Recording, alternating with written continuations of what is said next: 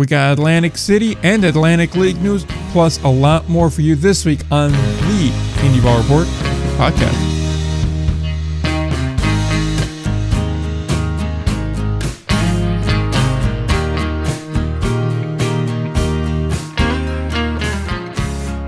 Hello, welcome back. Episode number. Uh, ugh, that was weird. That was a weird way of starting it off.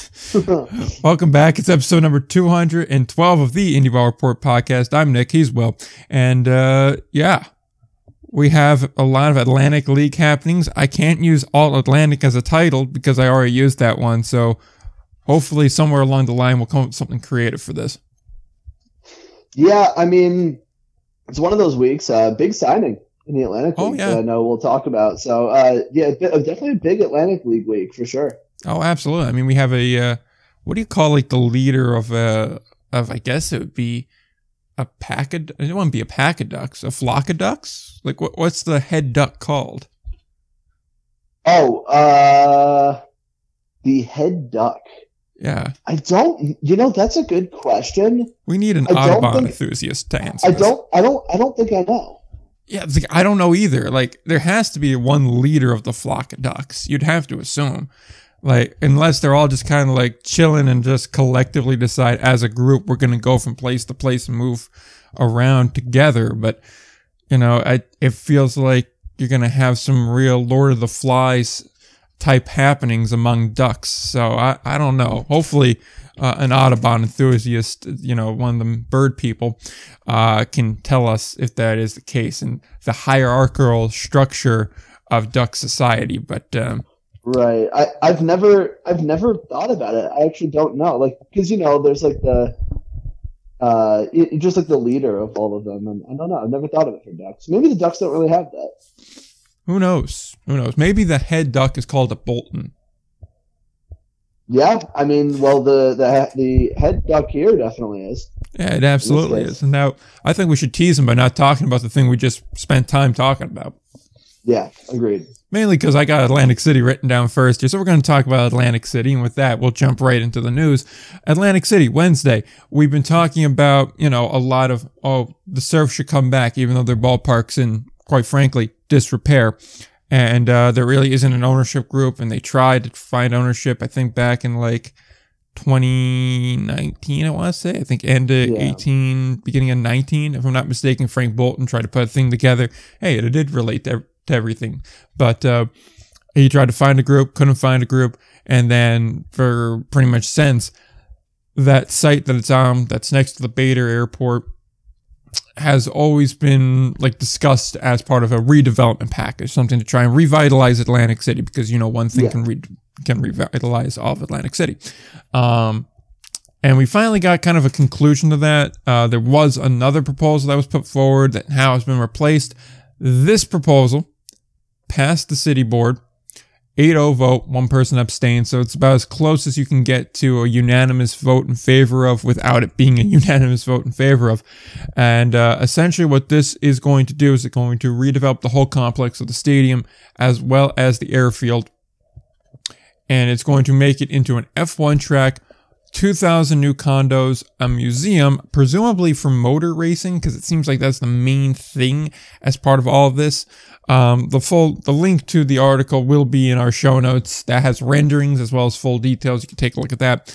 But the long short is the ballpark's going to be gone, the airfield's going to be gone, an F1 track that's about two miles long is going to be in its place, as well as a bunch of condominiums and uh, and some other various, uh, I guess, draws, interests. To uh, apparently, there's not going to be any taxpayer money going to this but it also doesn't have any state backing yet. So it seems kind of like, how are we going to do this if it's not through private money or some other means like that?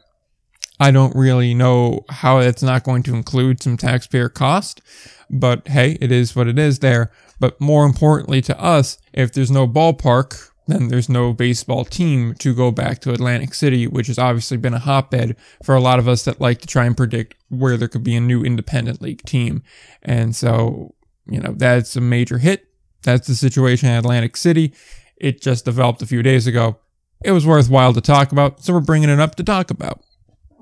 I think that I don't know. It just when there there would be rumblings occasionally, but just there would never be like any sort of substantiated movement towards actually getting a team back uh, in Atlantic City. Really, over the uh, last few years, uh, I'd have to say, like there'd be like a story here and there, like in, as you mentioned, Nick, the, uh, the the whole Frank Bolton stuff as well. That I just I don't know. It just it doesn't seem like there was uh, that there was that much interest in it from a uh, from an Atlantic City perspective, like the council or, or the or the city that really was that interested in it. I don't know. It just it, it just never it, it always seemed like a good idea in theory, right? And a great idea yeah. on paper. And I think we could both agree on that, that there was that I in a perfect world that would be it'd be great to bring baseball back there but it just you know we we can talk about it, but it just didn't seem like there was a whole lot of movement on the um not to say we aren't important but with the actual important yeah. figures here that in order to try and get something done it just didn't seem like there was that much interest on their end uh and you know you think about like the formula one racetrack housing and, and all that other stuff that they could use uh, a lot of this land for. And hey, especially with sports and the sports gambling industry, like really on the rise, that like uh, having some sort of having some sort of racing, something easy for people to bet on. It's a lot easier to kind of draw people who are tourists in Atlantic City to go like go bet on a Formula One race as opposed to going to an independent league baseball game. That's just the reality of it, I think. Yeah. Uh, so I as much as, and again, as, as I would love to see baseball back in Atlantic City, as much as you would like to see bas- baseball back in Atlantic City, just doesn't seem like there was a lot of interest on the on the end of the city and the council and whoever uh, in itself. So, uh, and yeah, it's a pretty. I think you could pretty much, if it wasn't already, I think you could pretty much wrap up any sort of hopes of that happening. Yeah, and of course, obviously, there's still other things that have to happen in Atlantic City for it to be formally finished and done is a memorandum of understanding at the moment. So we know from dealing with those in the past on this show and having gone over in the past, they're never 100%, but they always are pretty much the direction that the town wants to go in. And the fact that, like you mentioned, well, there's been moments over the past half decade plus where it looks like, oh, well, maybe there's some interest, but it's never interest really from the city. It's more the city's open to hearing what the you know, party seeking a team has to say. And part of the problem is it's normally league people that are seeking permission to go try and find somebody, right? And you mentioned a good point where, you know, the people that are really in charge, people that can really have the weight to make the decisions, they've never really had that kind of interest. And I think that's part of the difference and part of the reason why fans and people like us are always saying Atlantic City would be great because we deal like theoretically it would be great, you know, to say, all right, it's right in the middle of a league footprint for say the Atlantic League or the Frontier League being the primary two. It has history in, in essentially both leagues, technically Can Am, but Can Am's now Frontier. So for all intents and purposes, it'll work. Uh, it fits in all those molds. In theory, you can make it work because you have a large population base and you could use very much the same kind of thought process the Jackals are using with Paterson in Atlantic City. Only the key difference, obviously, is Hinchliffe has a lot of historic backing to it, as opposed to Surf Stadium, which really does not have that kind of backing and really be playing on nostalgia of kids that grew up going to that ballpark, wanting to go to that ballpark again. Uh, so it's a similar line of thinking, but not 100%, obviously. But, you know, in theory, it's a fantastic venue, but when you start dealing with the reality of it and the practical side of things, it starts to become more and more obvious that it just isn't going to work. Between the damage done to the stadium from vandals and, you know, hurricanes hitting the area, the general lack of interest for people to go to it, the general lack of, you know, someone to actually own the team and run the team, the lack of interest from the city to really revitalize the ballpark itself and develop the area around it. And when you get down to it, they've been looking for other proposals for this site for a very long time. And you mentioned a good point with the betting culture of Atlantic City and having an F1 race there. It also brings into the point of you're probably not getting a lot of tourists to go to a, you know, minor league baseball game right? But you could get a lot of people to go in for an F1 race if you were to get that. Even if it's not like, you know, top circuit, you could still get people to go there because how many of them are really in this general area?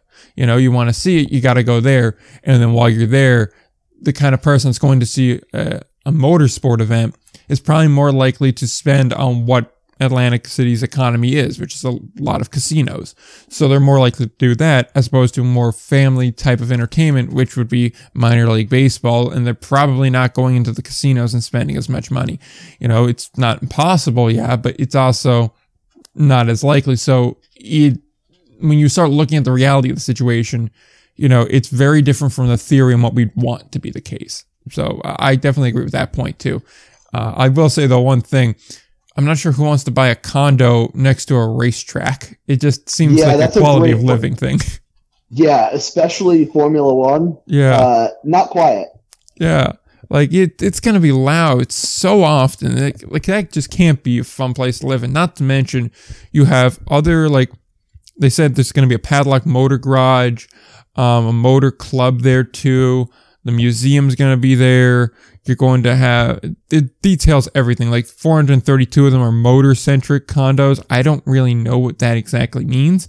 Uh, 250 mid-rise condos is the breakdown. It's across three buildings, nine or ten stories. Plus, there's an automated parking garage. It looks like, which they have a picture of, and it looks like this giant uh, kind of tower where you just kind of pull in, go to your space, and then it'll raise your car up on there. So if anyone's ever been to like a major city, most of them I imagine have, and I know New York does, and you go to those garages where you'll park and then they'll raise it up higher so that way they have more levels of parking. It's essentially like that, only in a glass tower, which if it got really windy or there was a storm, I'd want to get my car out of there because I just like the anxiety from leaving my car in a glass tower during like a tropical storm or something would scare the shit out of me personally. Yeah. But yeah, Agreed. like yeah, but like you go through all these other things. There's also some retail space that's supposedly planned too.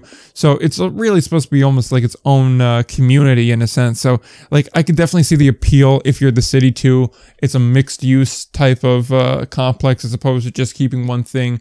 I think generally the city sees more potential in it, and I can't say I necessarily disagree, even if you know I'm biased to want the other thing. Yeah, I just I don't think it was going to happen. And honestly, this this plans and however they get the money, they get the money. I don't I don't know a whole lot about that or as far as what their plans are. Hmm. Assuming that assuming that they're able to secure the funding, I think that's probably a better fit for what Atlantic City I guess usually rolls with. Yeah, I would agree with that. And I think, uh, again, for being realistic, as much as it, it must suck for anyone that really wants Atlantic City to have a team again, I think it just never really materialized. I think it's one of those things where it's, you know, we all thought it was closer than it ever really was. So, yeah, Yeah. a bit disheartening, but that's the way it goes. But uh, we'll switch to a different Atlantic that has a little bit more uh, potential, I'd say, doing a little bit better, and that is the Atlantic League of Professional Baseball. We have two brand new members to the 25th anniversary team. But before we get to that, we do have some very big news to discuss there. Uh, I suppose we'll take a break from the meaty, weighty conversation and instead talk about a transaction. Now, we don't normally talk about transactions on this show. I think we could probably count between two hands the amount of individual transactions we've discussed over the past 212 episodes of this show. But this one warrants it because it's not all the time that you have a guy that was a runner up for NL MVP, a three time All Star, and a two time National League Silver Slugger Award winner join the league. And that is, of course, in the form of Daniel Murphy, who signed with the Long Island Ducks on Wednesday. 12 year major league veteran. Most people that are listening will know him from his time at, with the New York Mets and then with the Washington Nationals after that. I believe he spent some time with the Cubs and the Rockies too shortly thereafter, but it didn't last all too long. It didn't do terribly well in those two spots, but still, you have a guy that definitely has some goodwill. I mean, the 2015 playoff run alone should warrant a lot of goodwill still with Daniel Murphy in the heart of Met country. If for nothing else, early season ticket sales are going to be helped significantly by having Daniel Murphy in the lineup. And uh, I'm curious to see how much he has left in the tank. Yeah, I'm. It's fascinating. Uh, it, it's really fascinating, and I think first of all, it's really exciting for the Ducks, and of course, like I, am not I'm not going to beat the drum too hard on this because you know like everyone's going to say yeah like uh, I'm not going to say the word like yeah like well I'll say anyway yeah no shit this is a Ducks move but uh, just bringing in like a big name former Met but honestly like I think it it makes it makes a lot of sense uh, for the Ducks. I mean, obviously, it's a no-brainer. If Daniel Murphy calls any independent league team and says, "I want to come back," you you pick up that phone call and you give him the contract. Yeah. No questions asked. Um, so no, obviously a no-brainer for the Ducks. And uh, I mean, you're certainly right, Nick, that especially in a Long Island market, the addition of a name like Daniel Murphy is going to really, uh, I think, drive drive some people to the ballpark, uh, especially early on in the season. And I think honestly, as far as what he has left in the tank baseball wise, it's hard to say because he hasn't played since 2020. Yeah. Um, and he's going to turn 38 tomorrow. So I don't know what he has left in the tank. I don't think anybody knows. Uh, but I think what we what we do know is he's a guy that has aged pretty well mm. uh, as far as his, as far as his big league career. And I know 2020 was wasn't very good, but honestly, like I, I don't know, just yeah. no fans, 2020, whatever. Like I, I'm not putting that into much consideration because you know a lot of Murphy's career has not been centered around power. A lot of it has been just his. He doesn't strike out very much. He puts the bat on the ball uh, and he can he can spray it to all fields. He is a guy that I think is a perfect fit for what you want in for as far as a like a guy at the top of the middle of the order in the Atlantic League. Um, and to be honest with you, I, I think that you, some people could some people could bring up the argument that hey, like if Daniel Murphy shows like he's decent, somebody's going to pick him up. I honestly don't think so. Yeah. I, he's going to turn 38 years old. So I I think I view it more along the lines of like an and like an Alejandro De Aza type signing. And obviously, Daniel Murphy had a significantly better major league career than Alejandro De Aza did. Yeah. Uh, but I think that as far as could he put up similar lines and similar like slash lines in the Atlantic League uh, to to like a guy like Alejandro De Aza? I think that answer is yes. Uh, and I don't know what type of shape he's in, but just knowing the type of hitter that he is, if he was like some big bopper, like huge power guy that's been off for three years, I would have a little bit, I would have some more questions as far as the production he can provide. But I think that because that's not really his game, he gets on base a lot. He's, he's a really high average, high contact type of guy.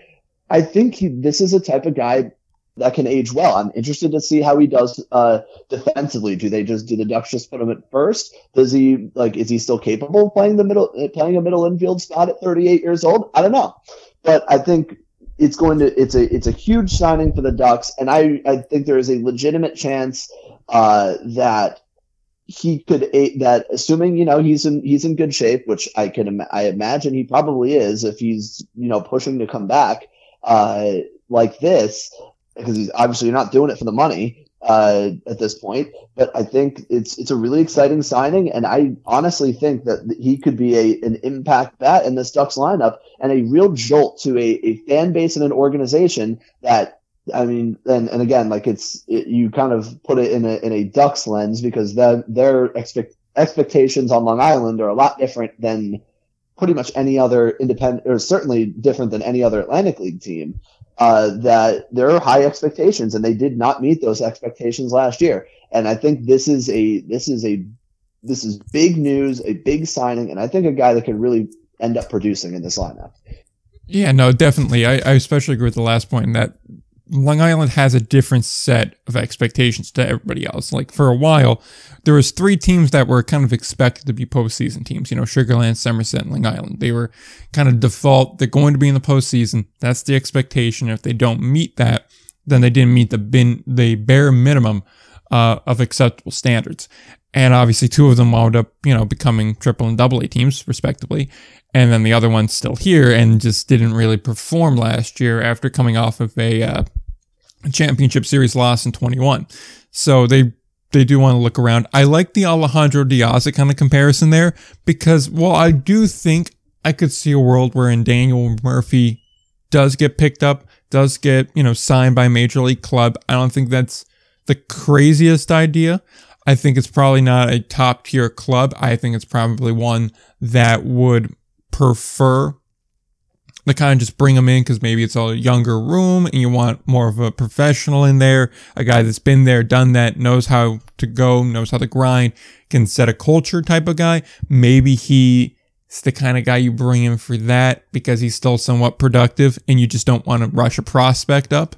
I could very well see that being a, a, situation there. I could see maybe if you're in a pinch and you're just like, we need a guy that we know we can hit, that can hit at this level, that can hit at a major league level. We'll worry about finding a better replacement later on. I could see him being, you know, the option there. But I do think your point on where he's kind of like a, a De Aza, where he's an older, kind of veteran at this point. He hasn't played in what two, three years now, and you know he's there's other options. There's better options there. Uh, than Daniel Murphy, unless he is absolutely raking in the Atlantic League, putting up Ted Williams esque numbers, which I don't think uh, we can reasonably expect anyone to hit over 380 in any league outside of perhaps the Pioneer League, which again they use funny numbers because they play in thin air land. But yeah, I, I do think that I definitely think there will be an attendance boost uh, from Murphy too. I think at the very least, even if he only lasts say through Memorial Day, which I think you're more on par there with. He'll get through at least the first half before we even have to worry about this dude getting picked up. I don't think it's a Julio Teheran situation from last year. But yeah. but even even if it is only through Memorial Day, we all know that the school year tickets are the toughest ones to sell because you know you're not getting people on the during the week. Even you know summer summer you know it's tough uh, to sell middle of the week here. But if you can go ahead and use daniel murphy as a draw you know that's it makes it a little bit easier to sell the tuesday night game right? So you know, I definitely like it from that perspective. As far as you know, what he has to provide, you mentioned like he's a slap hitter when I think Daniel Murphy, I go immediately go back to that 15 run, obviously, and then the, yeah. the subsequent years with Washington because it's like, okay, this was never the Daniel Murphy I knew that would go out and crank like 25 bombs. This is not it. So I could very well see either being like, okay, he's going to be a guy that hits, you know, like 305, maybe puts up seven, eight home runs, and that's that's in season. But I could also see him teeing off on guys that aren't majorly quality pitching and just putting up 15, 20 home runs too. So I'm I'm going to be interested to see because I think what it's going to come down to is the same thing it comes down to every year in every league, which is what's the pitching looking like this year? Are we going to get, you know, kind of garbo pitching like we've seen in some years where we have college pitchers coming in to the Atlantic League, coming straight out of college to the Atlantic yeah, League. Like, like, we saw last year. Yeah.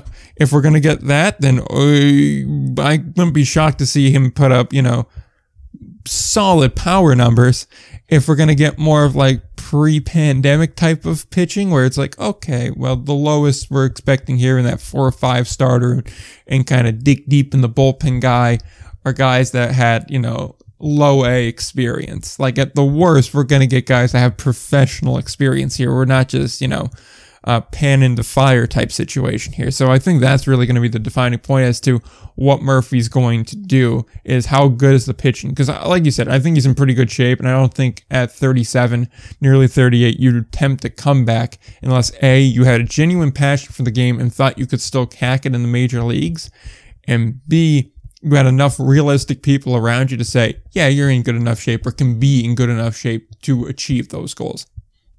Right. And I think he's got that he clearly at this point I think is in good enough shape. You would think yeah. uh, to to try and make this comeback, at, but you know, especially I don't know. I, I, the the reality is, as far as how he'll hit, I mean, it's so it's so hard to know with a guy that hasn't that hasn't that hasn't played in three years. But yeah, could those power numbers realistically realistically go up if they're sit there if he's facing you know, similar pitching to what the Atlantic League had to offer at the end of last year? Absolutely. Um, and but I mean, it, it's it's hard to know for sure, but I, I think he's going to bring a lot of excitement to that fan base, a lot of excitement to that team for uh, for however long he's there. I don't view it at all like the Teheran situation because one, Teheran was a lot younger. Yeah. Two, it, it doesn't matter if you're 48, 52 years old, whatever sort of thing you have. If you are a pitcher, like in the Atlantic League, it is easy, it is way easier for you to get picked up out of independent ball as a pitcher than it is as a, as a position player. Yeah. Um, and so I, I think that I, I, don't I don't know what the market is for him, but we'll I guess we'll have to see if he if he comes out hot out of the gate. But I mean, nonetheless, anything he can provide, I'm sure, to that organization, to that lineup, as far as them winning games, and of course the box office will be certainly welcomed by the Ducks. Yeah, absolutely. The only thing I have that's kind of a concern for me when it comes to Daniel Murphy is, you know, in the past he's made comments about uh, I think it was a Pride game, and as long as you know that's not that's the only concern. That if if that becomes a focal point, I think most people have probably forgotten about it at this point. But you know, uh, that's the only concern I have. If that's going to be a deterrent, because we are dealing with more of a local community, as Ryan likes to point out a lot, that these teams are basically small businesses, and so you have to be in tune with your community. As long as people aren't resentful towards that, which you know, I'm not in a position where I can really have an opinion one way or the other on it. It's you know, that's my only concern. I, I don't think it'll be an issue because, to be honest with you, like, uh, while I, I acknowledge certainly what yeah. you're saying, the reality, the, the the reality of sports is though he is going into a he's play yeah. he's going to Central Islip, New York, where it is Met fan country out there, mm. and they're going to think of they're going to think, holy crap, Daniel Murphy, like the guy who went ballistic in the 2015 and also like the 2015 playoffs. Fair. That's what they're thinking about. I don't think that the any of the other stuff will really creep in. Now, if he if he played, I don't know, somewhere else where there isn't that like local that like Mets connection or Nats connection or uh, the, yeah, if he was raking for the Diamondbacks, right? Then then yeah, maybe that's a different conversation. I think Long Island though, I think there's enough enough fans there and Met fans that love Daniel Murphy uh, anyway, it's that I, I, would I would be surprised if it's much of, an impact, if any at all. Yeah, like I said, I don't I don't know what it will have. I'd probably lean towards uh towards it won't have an impact. It is enough of a of it was enough of an issue, I should say, at one point in time to where I just wanted to bring it up because I feel like it'd be remiss to not mention it. But yeah, I probably agree with you that most people aren't thinking about that. They're thinking about Daniel Murphy, the dude that, you know, powered the Mets to the World Series. That's the Met, Daniel Murphy they're thinking of. So, uh, right. Either way, though, he'll have an impact. It'll almost certainly be a positive one, and we'll see if he's a full year duck, a part of the year duck, or just uh, just a signing. So we'll see how it goes with him. We do have some other stuff to get to, so we'll move on to some other Atlantic League stuff because we actually have a lot this week from the Atlantic League, uh, and that is the Atlantic League put out a tweet listing all the rules that for testing the league that are now in play in Major League Baseball, and being that it's opening weekend, I suppose, for Major League Baseball. I figure we run through them and just kind of go back around on this rules discussion. We won't go over our thoughts on all these rules. We've done that plenty in the past before. And I figure just have a little bit of a bigger picture discussion about these rules and about, you know, what they mean going forward. And those rules that the Atlantic League tested that are now in effect for Major League Baseball are the shift rule, the extra inning rule, meaning runner on second, uh, 18 inch bases, three batter minimum, and the no pitch intentional walk. So, just generally speaking, I do wonder like what will it mean for the Atlantic League kind of moving forward? Obviously, they have the rules partnership. Obviously, the players in the Atlantic League despise it with a passion. That's never been a secret, really. And a lot of times they, they kind of sort of not intentionally, but definitely intentionally sabotage the rules test because they think it's bullshit. And, you know, some of them are. I mean, the mound was the mound was BS. Like that, the stealing first thing, that was BS too. I it's mean, gimmicky. Yeah, it, exactly. It's like if you're a guy that understands he's on the last shot of his career, he doesn't want to deal with this crap. Like, just full stop. That's the situation as it exists. And the mound thing between the potential blacklist that was confirmed, that wasn't confirmed, that was a thing, that wasn't a thing, you know, it, there was just so much going on with that, just such a negative uh, connotation. You do wonder what other rules are going to get tested in the Atlantic League. We know a lot of these things got ro- like rolled back, repealed, I guess, for uh, going forward. But other ones are certainly there. And obviously, you know, now that they're in Major League Baseball, they're going to have a trickle effect just down the line for all these other leagues because everybody has a has a uh, pitch clock now. Everybody has a uh, the runner on second. I don't know if everyone has the three batter. I think most do. Everyone does, yeah. Yeah, everyone does. Okay, yeah. So you know, Sure. Yeah, that's why I wasn't sure about the American Association. I thought they may not, but you know, pretty much all of the core four independent leagues all have the rules now. So I kind of I figure that there's a discussion to be had here as to whether they were just kind of ahead and just had to take the bad press hit for it, or if it's a matter of you know this is going to continue to happen. There's going to be more kind of BSE things, and players are still going to kind of hold that same position. I think that when you when you look at the these rules, uh, and I guess and you mentioned the the you know the the PR hit and stuff like that. To me, I I kind of view I didn't think the entire idea in and of itself was a bad one, but the Hmm. problem is is when it kind of there's certain rules that for example, like the three batter minimum that are worth testing, the no shift rule, which you can you can like, you can dislike, but I think it was it was something that legitimately needed data, and I, I think the bigger bases as well. Um, and I mean, extra run, extra inning runner on second was you know it, Yeah. it is. I, I don't I don't know if I buy that that Atlantic League started that. Yeah, Oh, I mean, really? they, yeah, I mean, they, it was kind of throughout. Like most minor league teams, would- international baseball's been doing that for a for a decade. yeah, Uh, so uh, and the no pitch intentional walk, whatever. But I, I think that as far as you know, the three rules that the Atlantic League, the those other three rules that the Atlantic League listed, I don't think the the bad PR hit was ever about those. I think what I think the the thing that people were mad about was the stuff that is not going to make that is so ridiculous and so gimmicky that it's never going to make its way in, into Major League Baseball.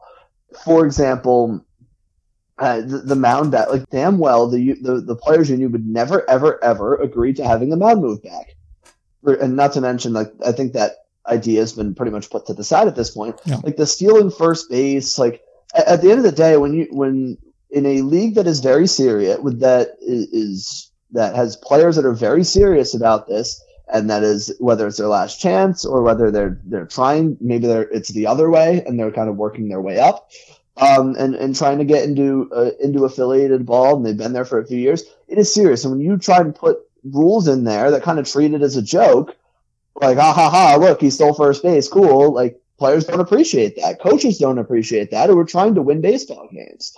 And so I, I think the testing rules itself is fine, but I think that there should be, I think, a clear distinction and a line in the sand drawn between which ones are that are legitimate ideas that could be implemented one day and that we would like to test with high level baseball players.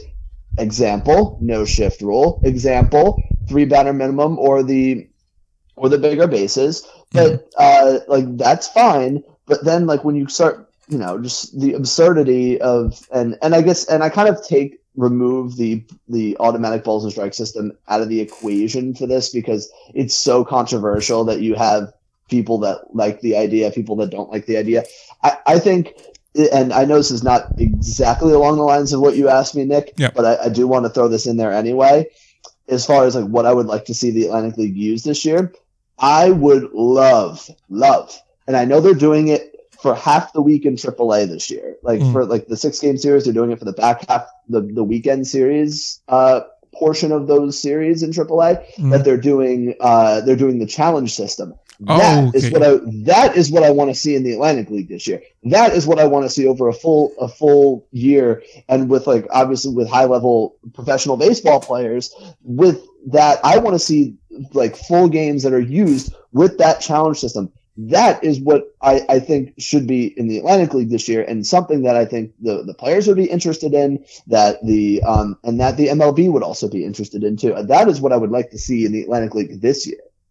Yeah, no, that would be definitely a great idea to test. I think the challenge system, and there's a couple of different challenge systems that would be interesting to see. Do one for one half, one for the other half.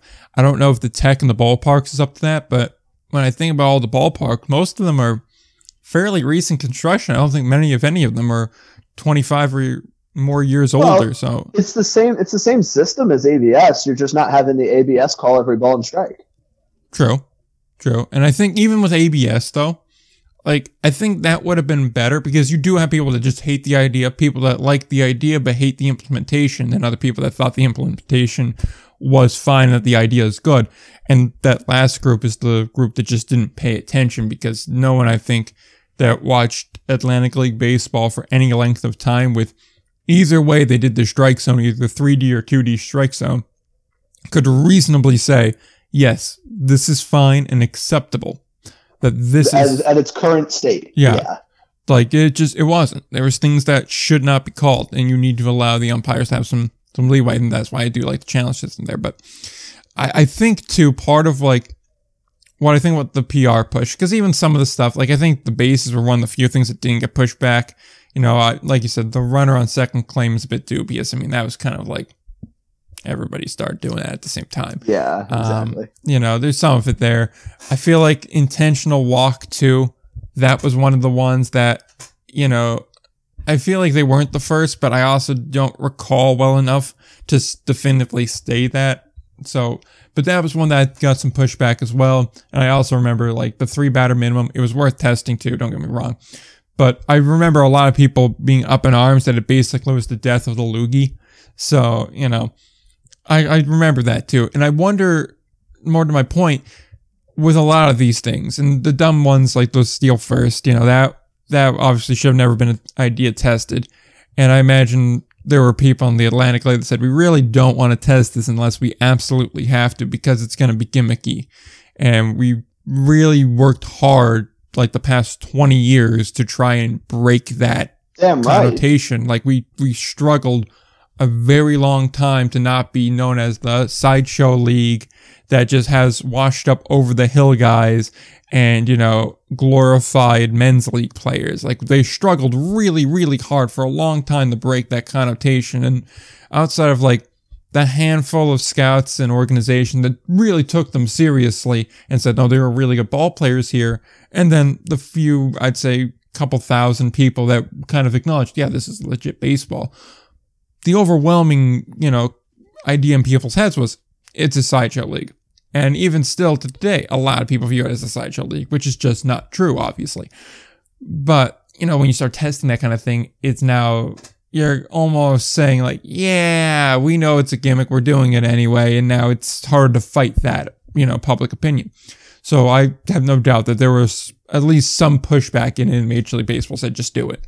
And then they lost the right to do it. But I also wonder how much guidance did MLB give in the implementation of all of these rules? You know, like did they just say, go test it, figure it out how? Or did they say, you have to do it this way, figure it out? Like how, because it wouldn't shock me for Major League Baseball to just say, like, oh yeah, no, we'll we'll send people there to show you exactly how we want it done and uh, everything like that, and then that just to never be, to just never materialize, right? Like, I, I wouldn't be shocked for MLB to make some empty promises towards Atlantic League and all the other partner leagues here, because I mean we're still waiting on what it means to be a partner league and what it actually gives, you know, independent league clubs. Like we still are waiting on that. So you know, it's only been four years now, but you know, hey, I'm sure it's coming any day now. Um, so I wouldn't be shocked to have them just say, yeah, go, uh, go test the three batter minimum. We just need this particular data set. So however you can get that, go for it.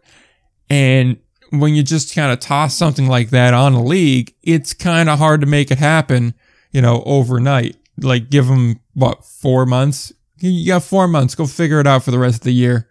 The whole mound thing too. Like, yeah, we just want to see what the results are. Just, just kind of go about and do it. Do whatever way you have to, you know. Because if it's not, then we're gonna have a problem. Like it wouldn't. I wouldn't be stunned if that was just kind of like the the king speaks, you answer, that kind of a situation.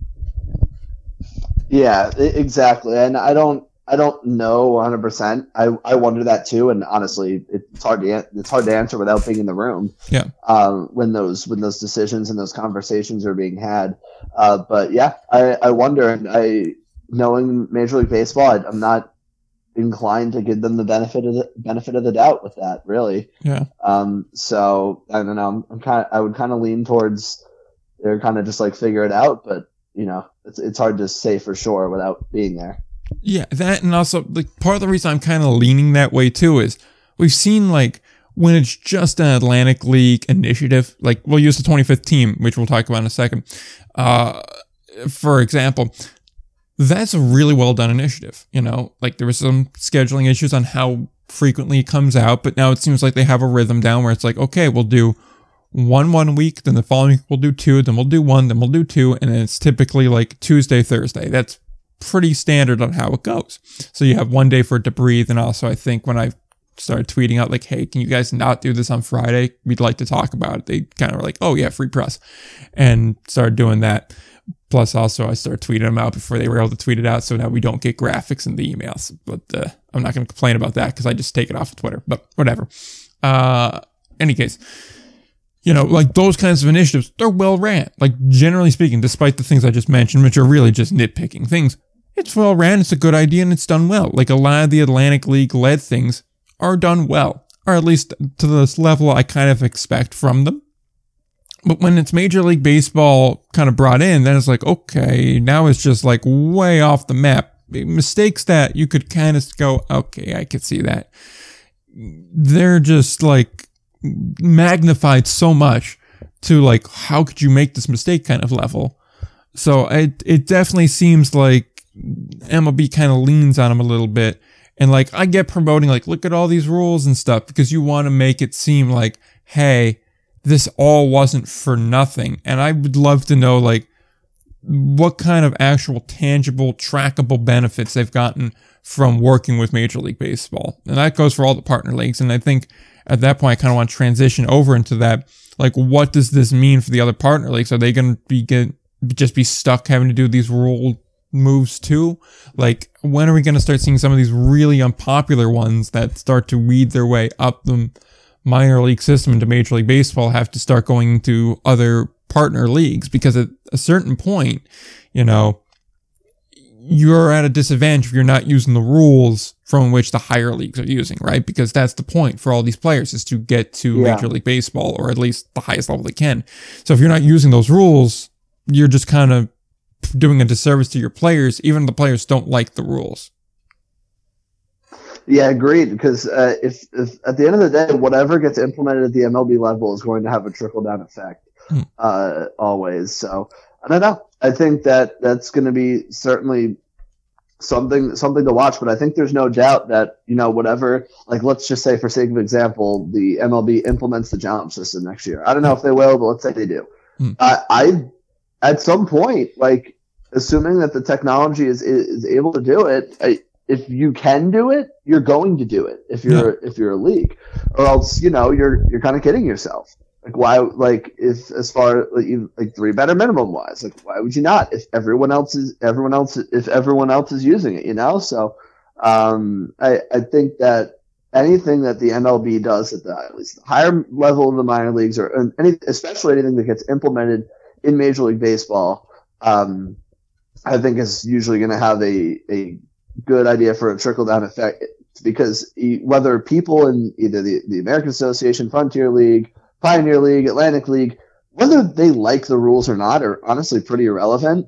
Yeah. It's it's it's a lot more relevant whether or not you because at the end of the day you're trying to get players to affiliated affiliated ball and uh, eventually the major leagues and you playing a different brand of baseball and different rule of baseball is not helping. It, hmm. It's it's not helping whether again whether you you have to set aside the personal feelings uh, of the whether you like the rules or not. Uh, that you have to like at the end of the day you have to adapt to what is done at the top because that's the level you're trying to get to. Exactly. For things like the challenge system, for example, I'm sure there's technology in all of these ballparks that can make it work. You know, a lot of them have, you know, like a Yakkertech system or something like that in there, and I'm sure that could be managed to be used in the same manner. But you wonder if like the whole, hey, we're a partner league. Can you help us out with implementing this? Can you help us out with putting the tech in here? is going to be a thing or if Major League Baseball is just going to be like, nope, you're on your own, which is kind of where I'm leaning towards them going. And I'm almost leaning towards the, you know, at a certain point, because keep in mind, this is all part of one baseball, you know, one development pipeline, get everybody in line, get them all in a system, essentially monopolize baseball in a way. Um, so I wonder when we're going to get the edict coming down that all the partner leagues got to use the same rules. If you don't like it, tough. I'm waiting for that because I feel like that's the inevitable end to all of this, right? Like that's that's where it comes down to. That and like it wouldn't shock me either if we get to a point where like we have free agency for players, we have free agency for affiliations. Where the only teams that aren't going to be open to jump ship to go to a different major league org or wind up independent are going to be the ones that are owned by the parent club. Like it won't shock me if we get to that point because we already kind of have that in a sense with just like the development license, like the 10 and 25 year licenses. It wouldn't shock me if it's like, okay, every 20 years now we're going to go and do this reshuffling and independent clubs may jump up and affiliate clubs may go over, like go sideways to uh, become, you know, independent now. Like it wouldn't shock me if every couple of decades we just have this great realignment there. And I mean, this obviously has spiraled off of from, look, they're promoting they did things. But like it just seems like I wouldn't be shocked if that happened. Is I guess kind of my point to make it quicker. Yeah, I, w- I would I wouldn't be surprised either, and I, I think we're I think we're heading down Yeah. that that road in all likelihood. Yeah. So it's a discussion for another time, certainly. Uh, we have other stuff we got to get to, so I guess we'll get busy with that before we run overly long. Uh, 25th year team for the Atlantic League. That's our next stop, and it starts with Francisco Morales. He is the ninth player added to the Atlantic League anniversary team. Uh, Long Island. He played for uh, for three years, 2000 to 2002, and then one year in Camden in 03. Uh, a three-time postseason All-Star, third most among all Atlantic Leaguers. Uh, led the Atlantic League in on-base percentage and slugging in 2002. One of two catchers to ever do that, and he was a th- he hit 20 home runs in three consecutive seasons. Only one of five guys to do that. He also played 110 or more games in each of his four seasons. He now coaches in Tijuana with the uh, Mexican Baseball League. So Francisco Morales gets added to the team. And while there are some impressive accomplishments, especially the, the 320 home run seasons, is it me or does it feel like, you know, he's kind of one of the borderline guys? I I think to be honest with you, it's more more speaks more to the position Yeah. than it does him or the uh, or the decision making. I just don't know how deep of a position that the uh, that catching is when it comes to this. Fair. Uh, as far as because at the end of the day, if you have like catchers who can put up like really good numbers, probably getting picked off or not picked off, Yeah, picked up. up, yeah. Uh, but I, I think, well, if a catcher gets picked off, something probably went horribly wrong. Yeah. But, um, but I think it's more, I think, and it seems like, of course, I've never watched Morales play or anything. The numbers certainly, um, look good. I mean, a guy, you, a catcher leading the uh, Atlantic League in on base percentage is that's in 2002. That is really impressive. Yeah. So, uh, and you know, I can't really speak to his defense. Apparently, he's a good defender, but Yeah. I think that, uh, but it's certainly, you know, it seems like he's a very good player uh, in the years that he, in the four years he was in the Atlantic League. But I, I think to your point, Nick, I think it's more more representative of the overall depth of the position when talking about this. Like, out, for example, like outfielders would be totally different,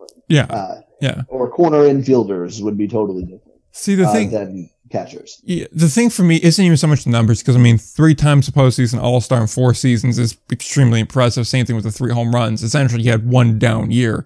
If you really want to get down to it, and if seventy five percent of your seasons are fantastic, then you deserve to be on there. But it's just that he only played four seasons. Like that's what kind of gets me, and like I'm kind of torn on that because on one hand, you don't have, you know, guys put up these crazy numbers all the time and stay an independent ball. That's just not how this works. You don't get the luxury of, you know, having guys stay for five, six, seven, eight, nine, ten years normally. So, you know, you have a guy that has three or four really, really good seasons, they probably have a place on this team, especially like when you mentioned, well, it's a, a position that's not as deep as others. Catcher probably being the thinnest of all the positions we're going to have uh, named here. But at the same point in time, I'm also looking at like, but everybody else on this list played more than four seasons. And there's a lot of other guys here that, you know, stuck around for a long time here. And like the next guy we're talking about was also catcher. And he stuck around from pretty much 04 to 2015. So like you put in a lot of time there.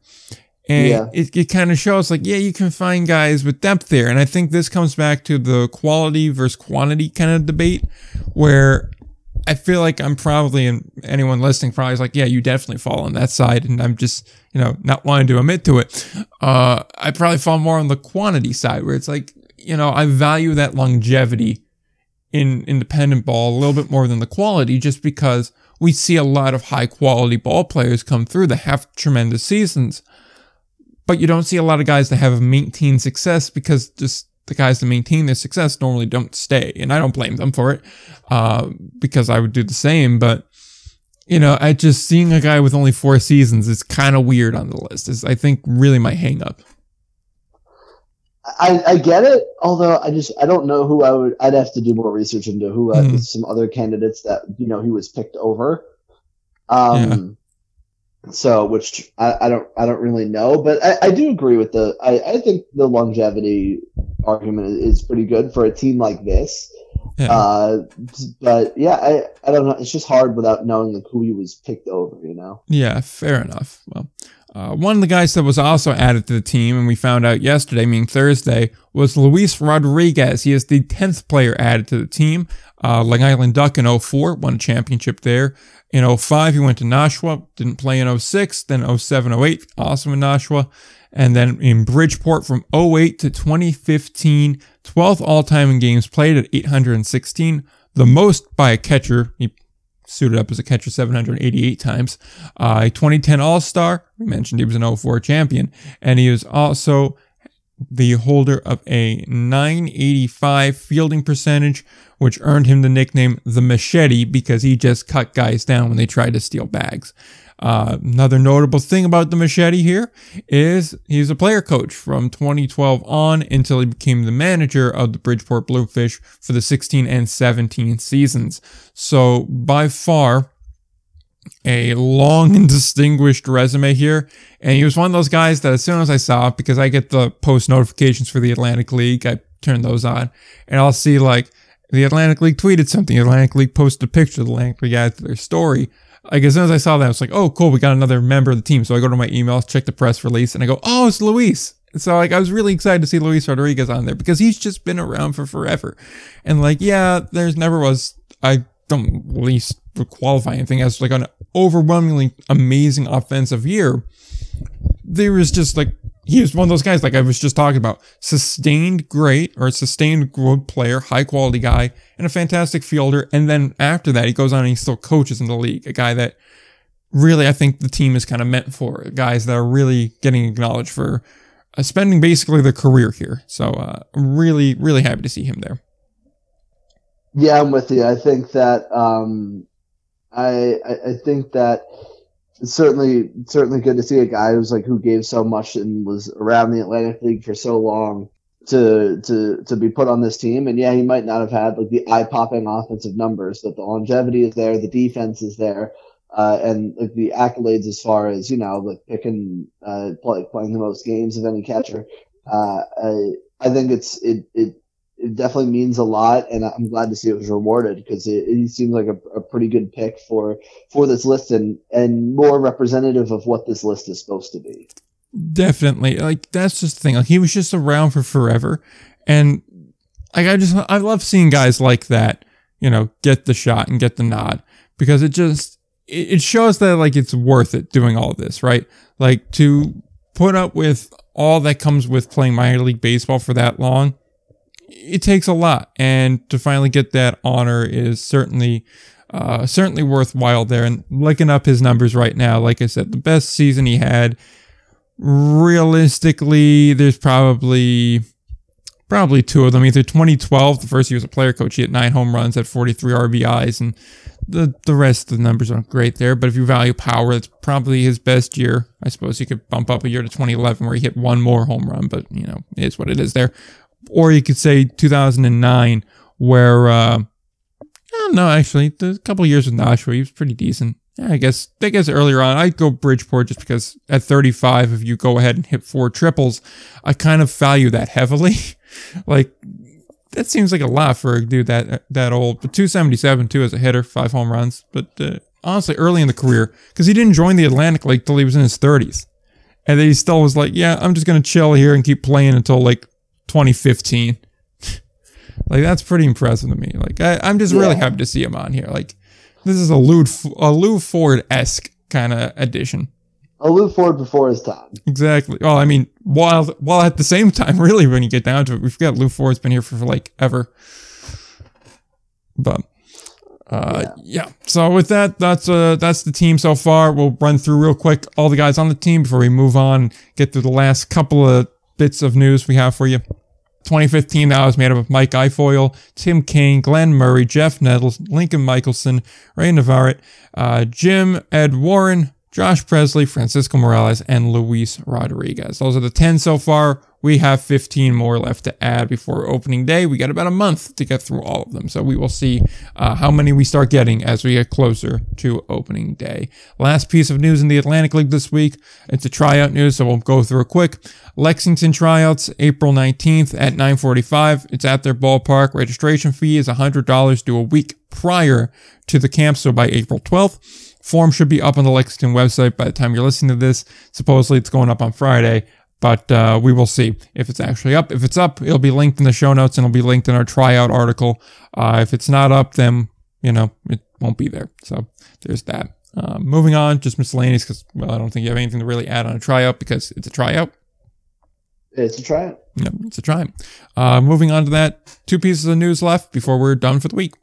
Uh, Jackals, they're going to have 25 games broadcast on AM radio. It's going to be on 920 WON. So 921.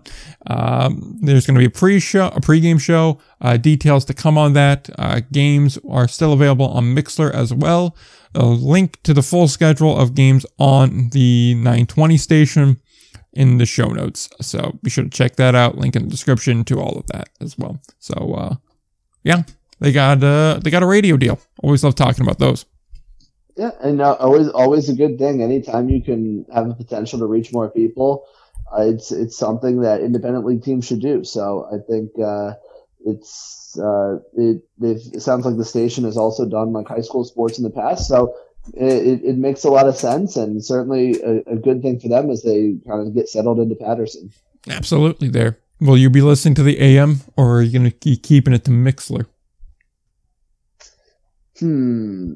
I assume Mixlr is probably a higher quality because like AM sometimes is kind of I mean, well, FM is always the higher quality than AM, but I don't know. Probably, probably, I don't know. Probably Mixlr over AM, but who knows? Yeah, like the one thing I remember from my degree, like that was firmly planted in my head, was during the radio and podcasting class, which I took because communications was FM's always good quality. The only reason to use AM is because it travels for forever, and you could get a right. New York station down in like DC. It will be horrible quality, but you could still, in theory, get it. but yeah, exactly, exactly. But uh, yeah, so in last piece of news this week, we talked about one jersey retirement last week when Reggie Abercrombie.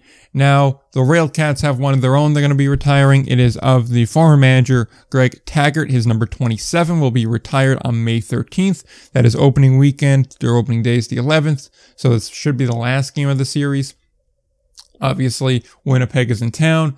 Tagert now manages the Goldeyes, so it kind of makes sense to do it then. I'd have to imagine this was planned prior to him being named manager, and they were just going to kind of put it on a different day, but it just is kind of convenient here. And, uh, yeah, there's also going to be a t-shirt giveaway too on that same day. Uh, we could run through, uh, Tagert's long and extensive resume, but we've done that in the past. All you need to know is he's one of the most winning, winningest managers in the history of independent league baseball, certainly the most in the history of the Railcats, was there for what, 20 plus years, if I'm not mistaken. And Yeah. Yeah, and so it's a very deserved honor. It's just kind of weird that you're going to retire a guy's number when he's coaching against you. Like, it's it's going to be an interesting feat. Like, I get it. I totally get it. It's just kind of weird to me.